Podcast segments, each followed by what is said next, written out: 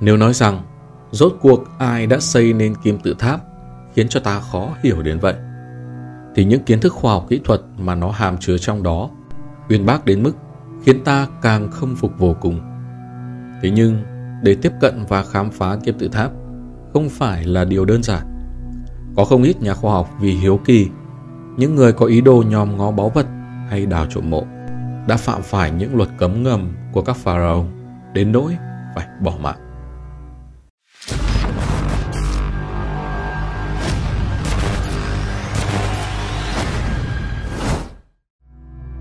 Kim tự tháp Ai Cập là lăng mộ mà các vị vua Ai Cập cổ đại đã tự xây dựng cho mình. Kim tự tháp được coi là một trong bảy kỳ quan của thế giới cổ đại.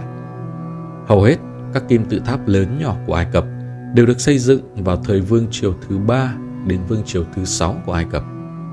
Các công trình kiến trúc hùng vĩ và đẹp đẽ này đã trải qua hơn 4.000 năm biến đổi thăng trầm theo thời gian. Chủ yếu được phân bố quanh vùng thủ đô Cairo, vùng Giza trên bờ Tây sông Nin. Cho đến nay, nó vẫn đứng ngạo nghễ cùng với trời đất, thu hút du khách đến từ năm châu bốn biển. Kim tự tháp qua những tháng năm lịch sử kéo dài 4.000 năm vẫn bao trùm một bức màn bí ẩn, tràn đầy những sắc thái thần bí.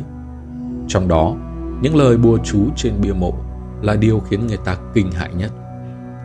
Bất cứ người nào đến quấy nhiễu sự yên ổn của Pharaoh thì cánh cửa tử thần sẽ giáng xuống đầu người đó. Những lời bùa chú tựa như thần thoại đó đã cảnh cáo trước cho những kẻ tham lam đời sau muốn nhòm ngó những báu vật vô giá trong mộ để phòng việc đào trộm mộ.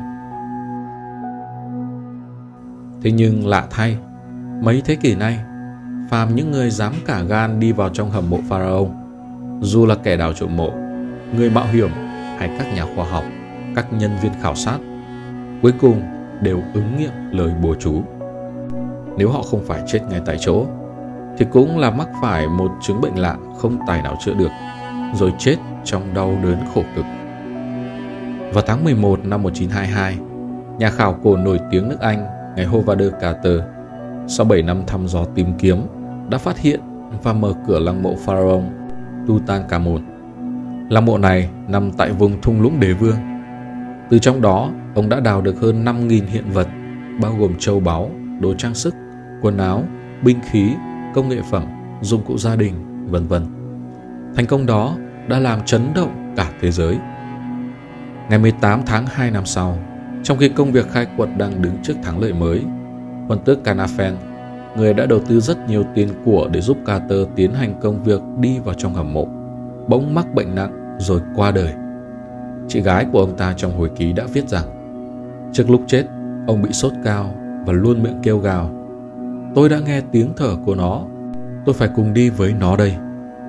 Một sự việc khác cách đó không lâu khi một nhà khảo cổ học trong khi khai quật đã đầy đủ bức tường đá trên đường đi vào mộ cũng qua đời vì mắc phải một chứng bệnh lạ giống như thần kinh rối loạn hay Douglas là chuyên gia chiếu chụp X-quang cho xác ướp Pharaoh. Không bao lâu sau, cũng trở thành vật hy sinh cho làng mộ Pharaoh. Ông ta ngày càng suy nhược và qua đời. Trong hai năm sau, khi khai quật làng mộ đó, có tới 22 người trong đội khai quật đã chết một cách bí ẩn, không rõ nguyên nhân. Từ đó, tin tức về việc Pharaoh làm chết người lan truyền rộng rãi khắp nơi. Lời bùa chú trên bia mộ càng khiến người ta hoang mang, lo sợ. Năm 1924, nhà sinh vật học người Ai Cập có quốc tịch Anh, ngài Whiter, đưa theo một số người hiếu kỳ đi vào hầm mộ. Điều khiến cho người ta khiếp sợ là sau khi vào tham quan trở về, ông ta liền treo cổ tự tử. Trước lúc chết, ông ta cắn đầu ngón tay viết thư để nói lại rằng cái chết của ông là do bùa chú của lăng mộ pharaoh tạo ra. Bản thân ông rất hối hận nên phải ôm lòng ân hận ấy đi gặp Thượng Đế. Điều khiến người ta càng thêm kinh ngạc và khó hiểu hơn nữa là cái chết của nhà giám đốc nhà bảo tàng Cairo, ông Khamin Maherairer.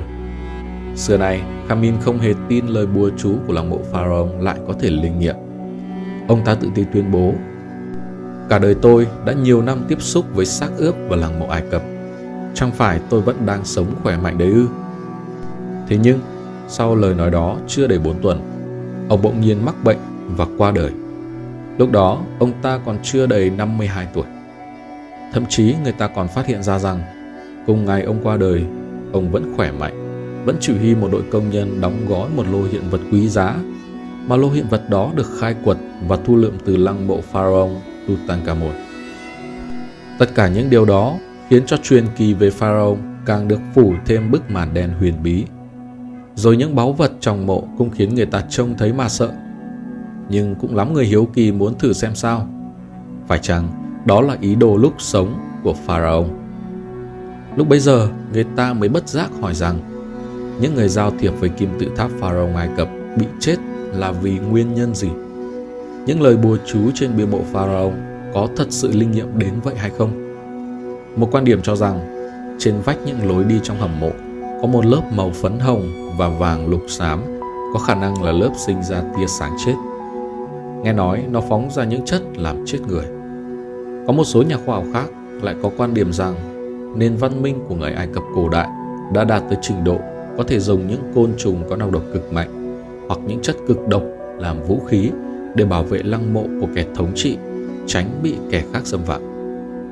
Mấy năm gần đây, khi một số nhà khoa học đã nảy ra ý tưởng dùng sinh vật học để giải thích, ngài Isser Hào, tiến sĩ sinh vật học, giáo sư y học của Đại học Cairo năm 1963 nói rằng căn cứ theo kết quả mà ông định kỳ tiến hành thí nghiệm đối với các nhà khảo cổ và các nhân viên phát hiện thấy trên tất cả những người đã đi vào hầm mộ, trên cơ thể đều tồn tại một mầm bệnh độc và sốt cao. Và vì nhiễm phải bệnh độc, những người này sẽ bị viêm đường hô hấp và rồi cuối cùng dẫn đến tắc thở mà chết. Nhưng vì sao những mầm bệnh độc này lại có thể sống bền bỉ và mãnh liệt đến như vậy trong hầm mộ? Vì sao có thể sống lâu tới 4.000 năm trong các xác ướp? Đến các nhà khoa học cũng không tài nào giải thích được. Cho đến năm 1983, một nữ bác sĩ người Pháp tên là Fihiro sau nhiều năm nghiên cứu đã đưa ra kết luận rằng nguyên nhân cái chết đó là do phản ứng quá nhạy cảm đối với những vi khuẩn độc hại của những người khai quật và những người tham quan hầm mộ. Theo như biểu hiện bệnh tình đã được phát hiện từ những người này, bà giải thích rằng sau khi các pharaoh cổ đại Ai Cập chết, người ta chôn theo những vàng bạc, châu báu, áo quần. Ngoài ra còn có rất nhiều rau quả và thực phẩm những rau quả và thực phẩm đó qua thời gian dài hàng trăm hàng ngàn năm thối giữa đã sinh ra những loài vi khuẩn độc mà mắt thường không nhìn thấy được. Những khuẩn đó bám trong hầm mộ. Bất kể là ai khi hít thở phải những khuẩn độc đó thì phổi sẽ mắc bệnh cấp tính.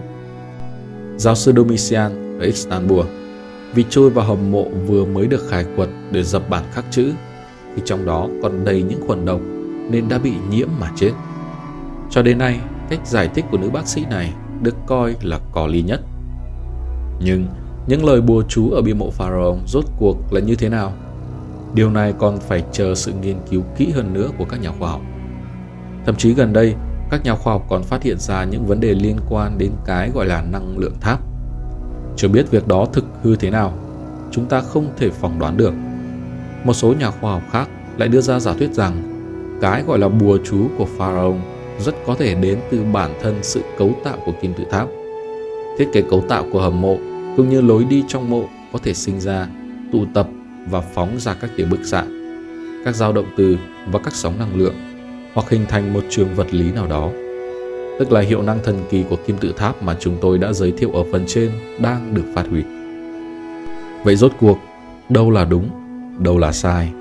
Mỗi người có một cách lý giải riêng nhưng muốn mở được bí mật của những lời bùa chú, xem ra không hề đơn giản. Ít nhất là cho đến thời điểm hiện tại.